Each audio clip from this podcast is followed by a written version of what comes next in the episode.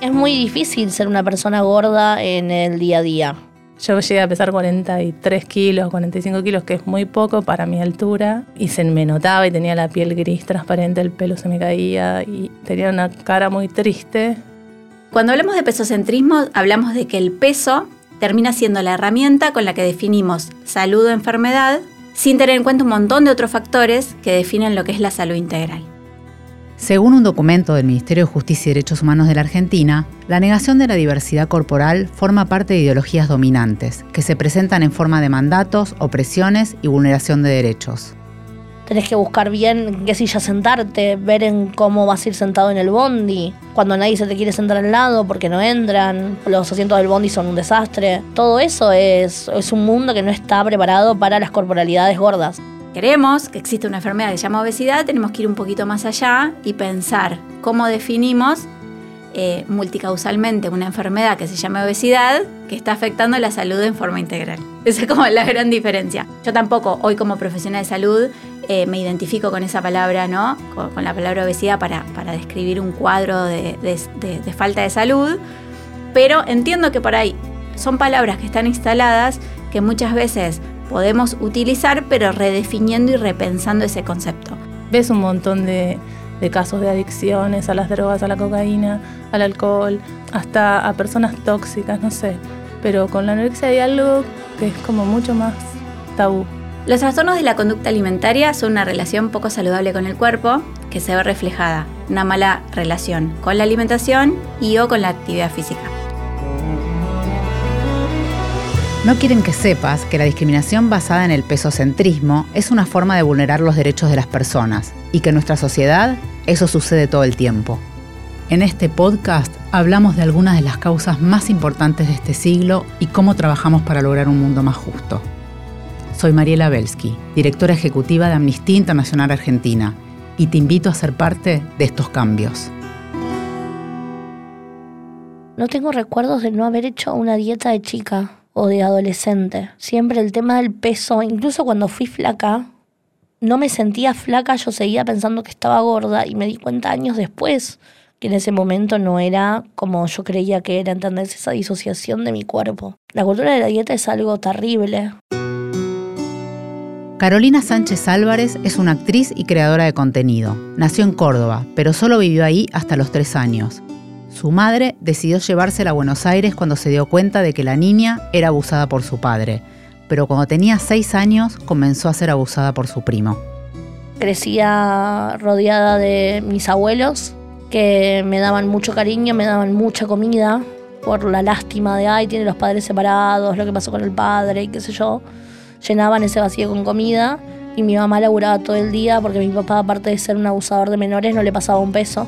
A los 15 años, ella tuvo la fuerza necesaria para enfrentar a su primo abusador y su madre cortó relaciones con toda su familia para apoyarla. Fue difícil, pero qué sé yo, también me hizo parte de lo que soy hoy, ¿no? O sea, como que yo el tema del cuerpo tanto no lo fui sufriendo de chica, solo por momentos, obvio, porque yo siempre tuve una personalidad muy dada con la gente. Entonces, como me hacía querer, es como que era complicado. Porque, viste, a la, gorda, si la querés no le decís gorda, ¿entendés? Hoy casi 60.000 personas siguen a Carolina en su cuenta de Instagram, arroba carito-actriz ok, donde busca dar visibilidad a las corporalidades gordas. A través del humor, plantea situaciones cotidianas en las que la discriminación hacia los gordos y las gordas está tan naturalizada que nadie la percibe por ejemplo, no sé, hago un contenido sobre el día de San Valentín y tiene que ver cómo se comporta la gente con una persona gorda cuando la tiene que invitar a salir, cuando tiene que intimar con ella, los mozos, cómo le hablan, cómo se comporta la gente alrededor de todo eso. El Instituto Nacional contra la Discriminación, la Xenofobia y el Racismo define a la gordofobia como un fenómeno complejo basado en una serie de ideas, valoraciones, prejuicios y estereotipos estigmatizantes que recaen sobre las personas gordas. La discriminación contra las personas gordas se da en las relaciones interpersonales y en las comunitarias, y no están ajenas las instituciones como el sistema de salud o las autoridades de seguridad. Si bien hay algunas cosas en las que tenemos una eminencia, somos una eminencia, hay otras en las que deja muchísimo que desear, que tiene que ver algo más con el trato humano, con la manera en la que se realizan los procedimientos. Por ejemplo, no sé, hay lugares en los que yo directamente no tienen pesas para mí, para poder pesarme.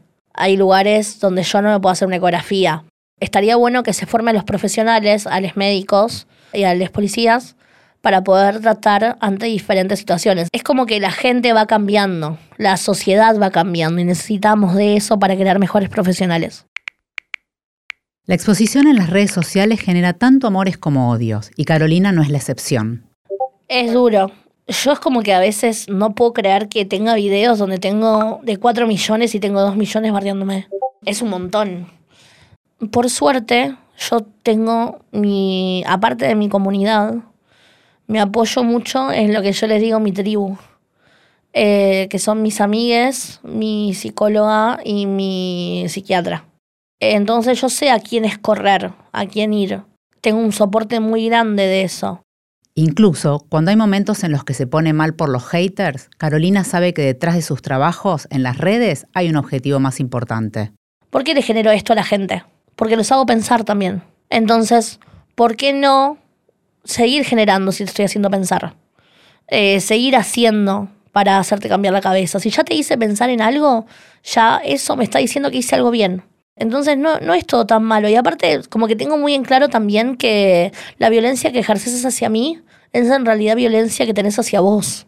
Porque a mí no me conoces. Yo soy una piba que no vas a conocer nunca en tu vida quizás y que si me ves en la calle no me vas a decir nada porque no te van a dar los huevos.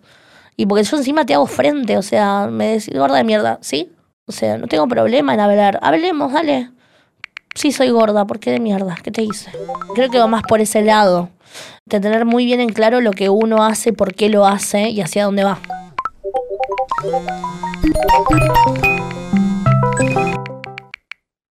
Carolina estrenó en 2023 el unipersonal Mala Pecadora, escrito por Vero Lorca, en el que abordó lo que significa tener un cuerpo diferente en esta sociedad. Y esto incluye los medios de comunicación y la cultura. En el cine, en el teatro, en los libros, ¿se habla de gordura? ¿Hay protagonistas gordas? ¿Hay gente gorda actuando? Son contados con el dedo de la mano. Por ejemplo, lo que yo busco con mis historias, ¿no? Que la protagonista sea la gorda. Eh, algo de lo que hablábamos también mucho en, en el unipersonal es mucha gente me dice cuando me bardea, ¿por qué tu personaje siempre sale ganando y, y es gorda? ¿Y por qué si siempre soy la que tiene que perder? ¿Por qué no puedo salir ganando? Hay un debate muy interesante, ¿no? Que, desde los activismos no quieren la palabra obesidad y rechazan la palabra obesidad y me parece que es muy respetable. Si queremos que exista una enfermedad que se llama obesidad, tenemos que ir un poquito más allá y pensar cómo definimos eh, multicausalmente una enfermedad que se llama obesidad que está afectando la salud en forma integral. Esa es como la gran diferencia. Eh, yo tampoco, hoy como profesional de salud, eh, me identifico con esa palabra, ¿no? Con, la palabra obesidad para, para describir un cuadro de, de, falta de salud, pero entiendo que por ahí son palabras que están instaladas que muchas veces podemos utilizar, pero redefiniendo y repensando ese concepto. Jessica Labia es nutricionista y trabaja como asesora en la Secretaría de Acceso a la Salud del Ministerio de Salud de la Nación. Es autora de dos libros, Pese lo que pese, contra la hegemonía del cuerpo ideal, y sobrevivir un mundo gordofóbico sin caer en trastornos alimentarios.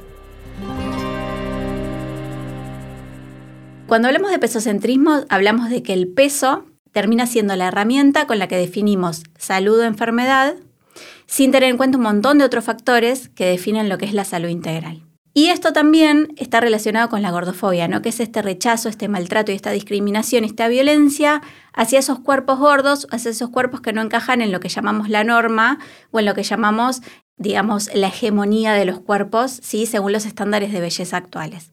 Entonces es muy importante relacionar ambas cosas porque si no queda como que la gordofobia es una fobia y en realidad es esto, ¿no? Es rechazo, violencia, opresión, discriminación, que está bastante lejos de ser una enfermedad, ¿no?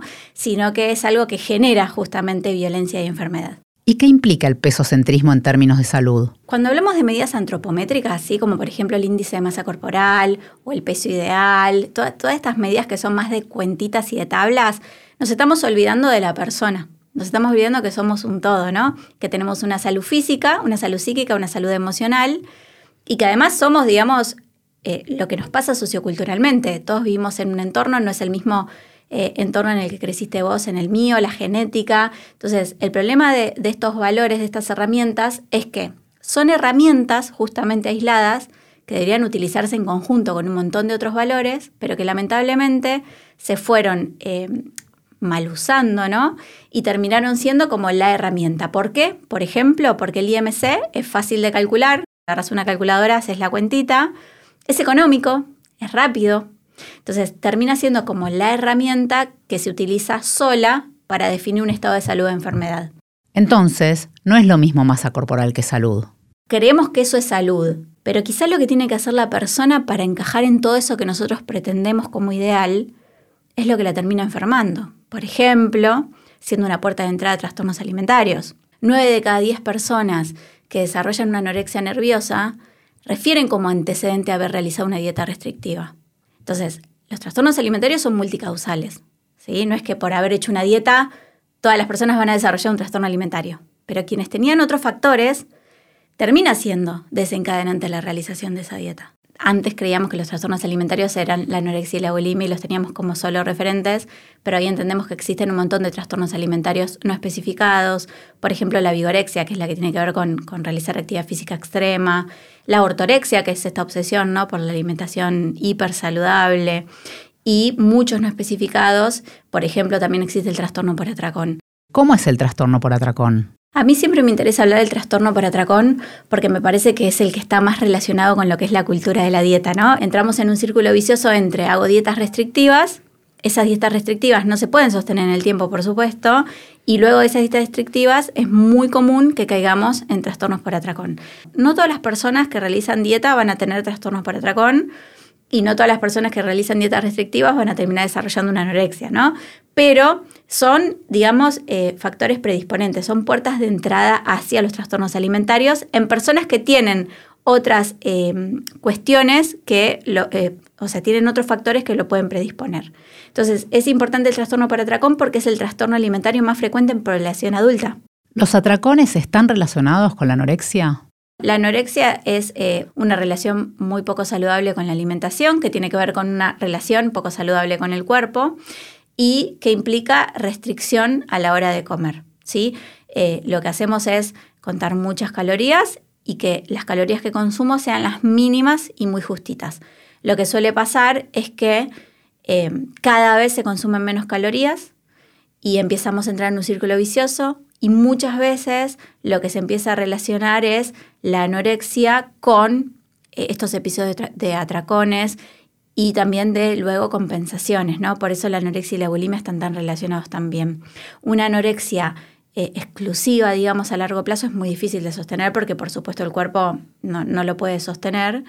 Eh, y ahí es donde empiezan a, entrar en juego otras cuestiones de otros tipos de trastornos alimentarios, aunque hay muchas personas que sí lo sostienen y es quienes terminan, por ejemplo, en una internación eh, con deshidratación, con cuadros graves, por supuesto, de pesos muy, muy bajos, de falta de electrolitos, digo, hay muchas consecuencias que tiene esta falta de, de consumo de calorías. Tenemos tan demonizadas ¿no? las calorías, el consumo de hidratos de carbono, que lo asociamos con algo tan negativo que no nos damos cuenta que son fundamentales y vitales eh, para nuestra existencia. Digamos, no podemos vivir sin consumir calorías y sin eh, consumir hidratos. Y es terrible pensar cómo socioculturalmente es algo que, terminamos promoviendo. Los trastornos alimentarios son funcionales al sistema y a la cultura de la delgadez. Y es gravísimo cuando lo pensamos que hay detrás de esto y cuando pensamos también que la población que más los padece es la población de adolescentes. Luciana Cáncer tenía 14 años el día que se desencadenó su anorexia. Había muerto su abuela y su tío, exiliado en Venezuela, había regresado a Lobos, donde vivía su familia. Y bueno, un día después de comer, eh, yo al rato, no sé, a las 2 de la tarde aparecí mordiendo una manzana. Recién habíamos terminado de comer hacía un rato. Y entonces él me dice, eh, si seguís poniendo así te vas a poner gorda. Luciana reconoce hoy que la frase probablemente no haya tenido intención, pero desató algo dentro de ella. Paulatinamente empecé a comer cada día menos, iba dividiendo las porciones. Un día comía eh, una milanesa, el otro día comía media, y así hasta la nada. Tipo, en un año dejé de comer. Luciana hoy tiene 48 años, es contadora y también es la autora de Un lugar guardado para algo, una autoficción en la que describe su vínculo muy estrecho con la anorexia, a la que define como una enfermedad mental y física. Y bueno, hay otras historias, no es solo eso, el libro no va solo de eso, también historias de amor, de familia, que es todo lo mismo, ¿no? O sea, la enfermedad es parte de un entramado de la vida. Y bueno, cómo eso te condiciona o como cualquier cosa que cualquier persona padezca, eh, se, se relaciona con todos los aspectos de la vida. Cuando revisa su historia en perspectiva, Luciana reconoce que ya había señales de que si en algún momento iba a explotar por algún lado, sería por el de la comida. Y siempre tenía cosas así con la comida, que no terminaba el plato nunca, que me gustaba dejar que quedar que sobre, eh, que no comía salsas, que no comía mayonesa, no comía, hay un montón de cosas que, que decidía no comer, como si ahí totalmente inconsciente era, pero como si hubiera algo en la comida que yo necesitaba rechazar, como si esa necesidad, la más vital que tenemos, eh, me implicara un peligro, un riesgo.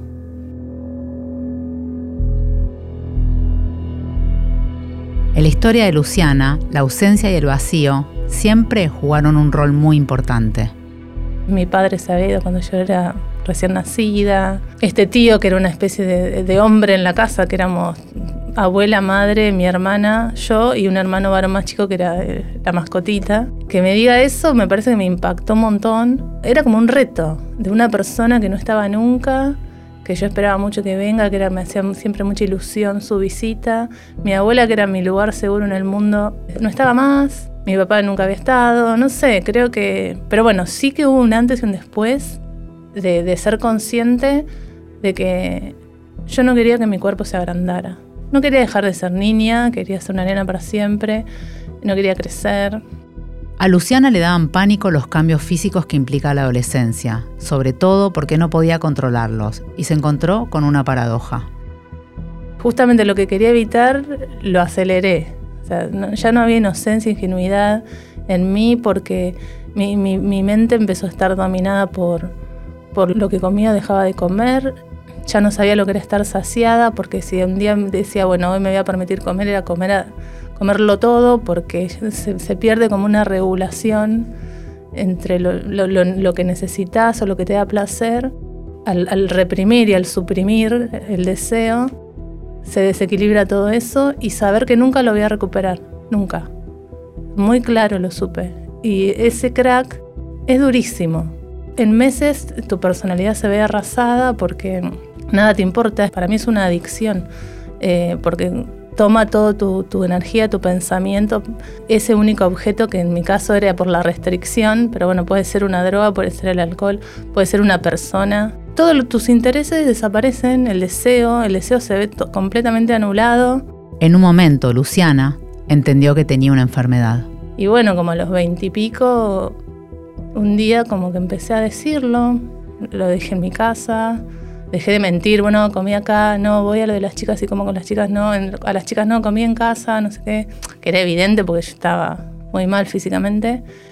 Y yo dije, bueno, tengo esta enfermedad, no sabía ni que era una enfermedad, me di cuenta viendo una película de Karen Carpenter a los 18 años. Karen Carpenter, la cantante del dúo The Carpenters, sufrió una anorexia nerviosa que la llevó a la muerte en 1983 en ese momento tenía 32 años y se la reconocía como una de las voces más brillantes de la música pop. Luciana también conocía de esos contrastes y se lo explicó a su familia. Todo eso que piensan de mí, que soy inteligente, que soy brillante, que me saco buenas notas, que soy abanderada, que no sé qué, no alcanza para nada. Mi vida es muy miserable, sufro todos los días mucho eh, y no sé cómo salir de esto y no quiero salir, no quiero empezar a comer, no quiero que me den comida para arreglarme porque no me arreglo así. Y fue muy duro para mi familia también, que no estaba tan presente en esto, la verdad, porque yo lo, pude desarrollar sin que nadie me esté atrás diciendo come, come.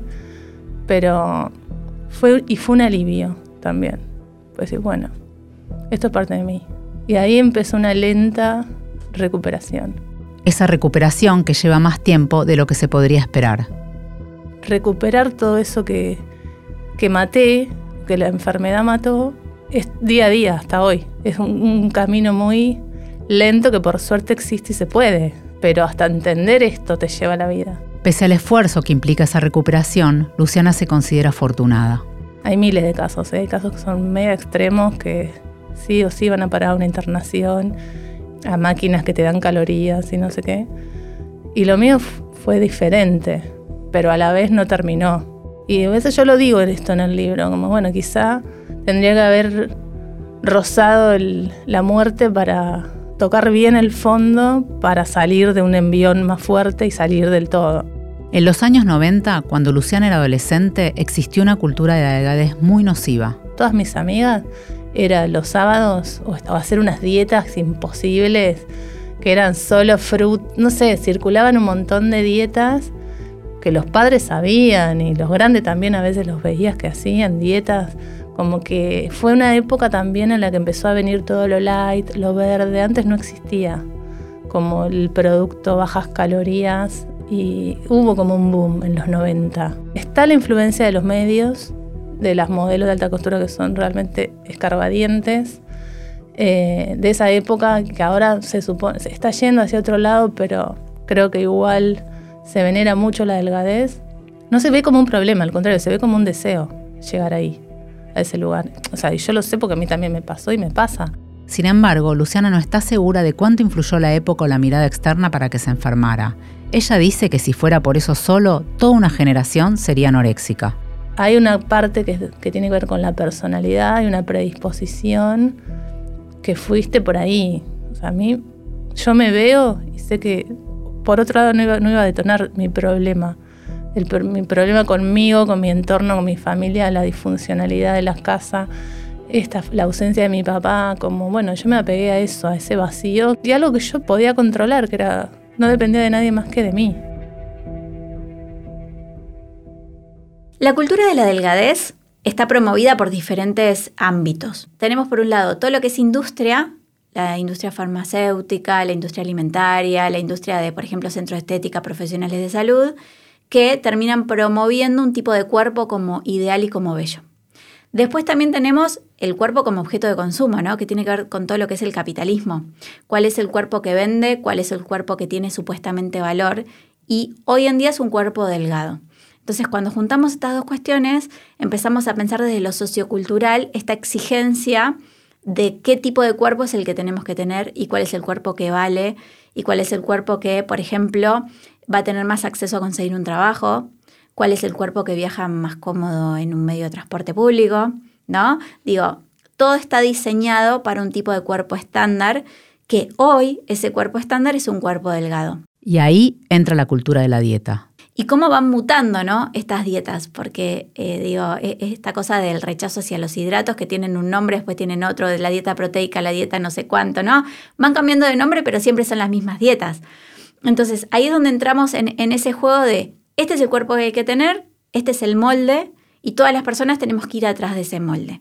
En, este caso estamos hablando del peso, pero también tiene que ver con un montón de otras cuestiones, ¿no? Tiene que ver con una altura media, eh, digamos las proporciones. Eh, de, las medidas en nuestros cuerpos, el color de nuestra piel. Tenemos muchas exigencias de lo que es lo ideal. Y hoy en día, por ejemplo, con las redes sociales y los filtros, ¿qué se suma? ¿No? Las pieles, entre comillas, perfectas, nada de granitos, ya ni poros tenemos, eh, eh, eh, con tanto efecto y con tantas cuestiones que ponemos. Todo esto distorsiona la imagen corporal. Y empiezan todas esas exigencias en un montón de personas que en realidad no tenían un problema de salud y no necesitaban, ¿no? Realizar ningún cambio por ahí en, su forma de relacionarse, pero que toda esta relación negativa con su cuerpo se empieza a potenciar. Y por eso también es importante revisar cuando lo hacemos con buena intención o cuando hacemos comentarios supuestamente positivos que se basan ¿no? en, el peso. Entonces, eh, ¿cuántas veces le habremos dicho a una amiga, por ejemplo, qué linda que estás, qué flaca que estás, como algo lindo? Y ahí estamos dando un mensaje también importante, que es, ah, ok, cuando no estoy flaca no estoy linda. Por eso hoy entendemos que no hay que hablar de los cuerpos de los otros, ¿no? Bueno, cuando pedimos esta eh, o bajamos esta línea de no opinar sobre el cuerpo de la otra persona, es para entender que no sabemos qué está transitando esta persona, ¿no? ¿Cuál es su relación con su cuerpo? Y si tiene alguna modificación notoria en su cuerpo, ¿qué es lo que la generó? Puede ser una enfermedad, puede ser un trastorno alimentario, puede ser una situación estresante, puede ser que esa persona lo buscó y lo está construyendo, pero no lo sabemos. Entonces es importante no intervenir y no hacer comentarios porque no sabemos cómo le va a afectar psíquicamente a esa persona. Y eso no quiere decir que no tenga, por ejemplo, una charla con alguien que quiero, que por ahí estoy preocupado, ¿no? Porque a veces me plantean, ¿qué hago? ante una situación en la que estoy preocupada por una amiga que no la veo bien y a la vez no quiero opinar sobre su cuerpo. Bueno, hay contextos para todos. Eso ya no es una opinión. ¿Qué debería cambiar para avanzar hacia una sociedad que no opine, que no se meta con el cuerpo de los otros? Es una pregunta muy compleja porque realmente es un tema muy difícil, ¿no? Que está muy instalado. Pero me parece importante esto, generar espacios de charla, de debate y de reflexión sobre estos temas. La ESI es fundamental porque es donde empezamos a repensar justamente las infancias sobre todas estas temáticas que cada vez se instalan a menor edad, lamentablemente. Y sí me parece importante que hay que sumar, como digo yo, una ENI, una educación nutricional integral, para dejar de pensar, ¿no? Como la alimentación solo en términos de dieta o de alimentos, entre comillas, saludables, y empezar a tener una mirada más integral y más global de esta relación con nuestra alimentación. El INADI ubica la gordura como el segundo motivo de discriminación más frecuente en la Argentina. Tenemos mucho camino para recorrer, necesitamos políticas públicas, por supuesto, que acompañen, pero tenemos que hacer un cambio social en todos los estratos sociales y en todos los niveles educativos, porque es la única forma de que empecemos a destrabar esta idea de cuáles son los cuerpos que tienen valor. La única forma de lograrlo es que sea colectivamente. Eh, no hay cambios eh, individuales, lamentablemente. Digo, yo puedo trabajar el amor propio y puedo hacer un montón de laburo personal, pero si salgo a la calle y me subo a un colectivo y los asientos siguen siendo minis, y si voy a una casa de ropas y cuando me subo el talle más grande de pantalón me llega hasta la rodilla, no hay laburo individual que alcance. Entonces hay que tener una mirada social diferente, eso va a llevar tiempo. La ley de promoción de alimentación saludable no alcanza sola, pero es importante que exista porque es importante empezar por algún lado y que también eso nos muestre un poco el camino y qué son las otras cuestiones que nos faltan para ir hacia adelante. Cuando decimos no opinar sobre los cuerpos del otro es un poco como, como esta premisa de arrancar por algún lado, ¿no? Y después empezar a desarrollar desde ahí, pero siempre poniendo todo sobre la mesa. Sí, obvio, es feo que se hable de los cuerpos. Es una cruz que uno lleva. Yo lo vivo a mi cuerpo Muchas veces lo he vivido como una cruz, como algo de lo que me quisiera desprender, aunque me ven y nadie va a pensar que, yo sufro con mi cuerpo. Sí, sufro todos los días de mi vida y cada día me levanto palpándome el cuerpo eh, para sentirme tranquila de que no creció de la noche a la mañana desproporcionadamente. Y hay momentos, que nadie me cree, es muy difícil de entender, en que yo siento un desborde, que es mental seguramente, pero que lo vivo en el cuerpo y me tengo que medir la ropa para ver si me anda a ese nivel. Yo creo que no hay que opinar del cuerpo de nadie, pero creo que hay que hablar de corporalidades diferentes, porque si no, no existimos. Y estamos acá y tenemos un camino. Estamos ocupando espacios o empezando a ocupar espacios que nos dijeron siempre que no podíamos o que no debíamos. Y eso es algo que no quiero que vuelva para atrás. Si escuchaste hasta acá, es porque te importan las injusticias. Sumate amnistía.org.ar. No quieren que sepas es una producción de Amnistía Internacional Argentina en colaboración con Posta. Por Amnistía Internacional Argentina, producción periodística, prensa y difusión, Andrea Roques. Edición multimedia, Gabriela Rotaris. Operación técnica, Zoe González y Tomás Labruz. Investigación, equipo de campañas de Amnistía Internacional Argentina. Por posta, producción, Guido Scolo. Guiones, Roque Casiero. Producción ejecutiva, Luciano Banchero y Diego del Agostino. Soy Mariela Belsky, directora ejecutiva de Amnistía Internacional Argentina.